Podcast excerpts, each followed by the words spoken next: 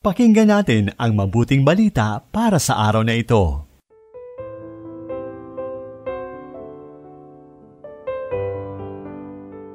Isang masagana at puno ng pag-asang araw ng Martes, mga kapatid kay Kristo. Ako po si Sister Ameline Paglinawan ng Daughters of St. Paul. Purihin natin ang Diyos sa panibagong araw at buhay.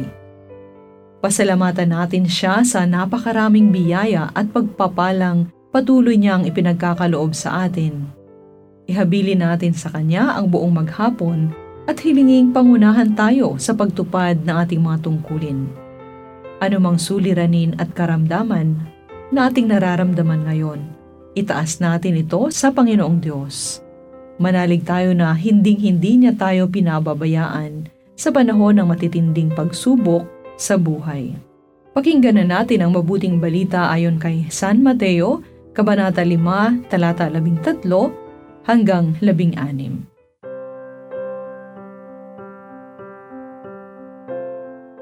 Sinabi ni Jesus sa kanyang mga alagad, Kayo ang asin ng mundo. Ngunit kung mawala ng lasa ang asin, paano pa ito mapaaalat na muli? Wala na itong silbi. Itatapon na lamang at tatapakan ng mga tao. Kayo ang ilaw ng mundo. Hindi maitatago ang lunsod na itinayo sa tuktok ng bundok. Hindi rin sinisindihan ng ilaw para takpan ng kahon. Sa halip ay inilalagay ito sa isang lampara at tumatanglaw sa lahat ng nasa bahay. Gayon din naman ang inyong liwanag sa paningin ng mga tao at makikita nila ang inyong mabubuting gawa at pupurihin nila ang inyong amang nasa langit.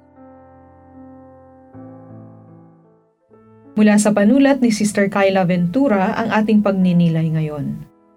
Nagdadala ng kagandahan at katiwasayan ang liwanag, di po ba? Nakakapawi ng takot kapag may ilaw. Nangangapa kasi tayo sa dilim dahil wala tayong makita. Nakakaramdam tayo ng pangamba baka may mangyayaring hindi maganda.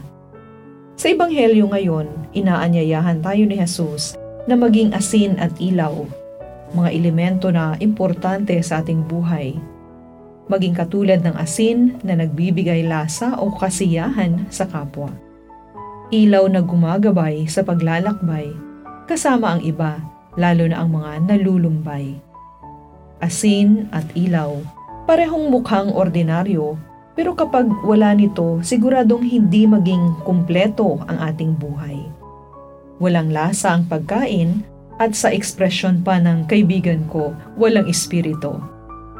Malungkot din kung walang ilaw at walang mabubuhay na kahit anong organismo sa mundo. Nag-aanyaya sa atin ang Ibanghelyo ngayon na gumawa ng tama at kabutihan, nakapagbibigay ng kasiyahan sa nakatatanggap at nakakasaksi ang anumang mabuting gawa. Pag mapagbigay tayo, para tayong ilaw na kahit sa karimlan ay gumagabay. Pagtuwid na buhay ang tinatahak natin, naging ihemplo tayo sa iba. Sa grasya ng Panginoon, maging daan para matuklasan ng iba na galing sa mapagmahal na Diyos ang ilaw na ating taglay. Kagaya ng asin at ilaw, binabahagi natin sa kapwa-tao ang kagandahang loob ng Diyos. Manalangin tayo.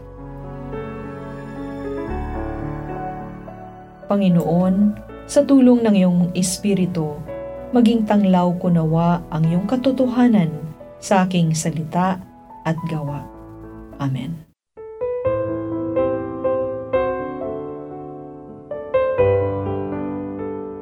Inyong napakinggan ang mabuting balita para sa araw na ito. Hatid sa inyo ng Pauline's Radio.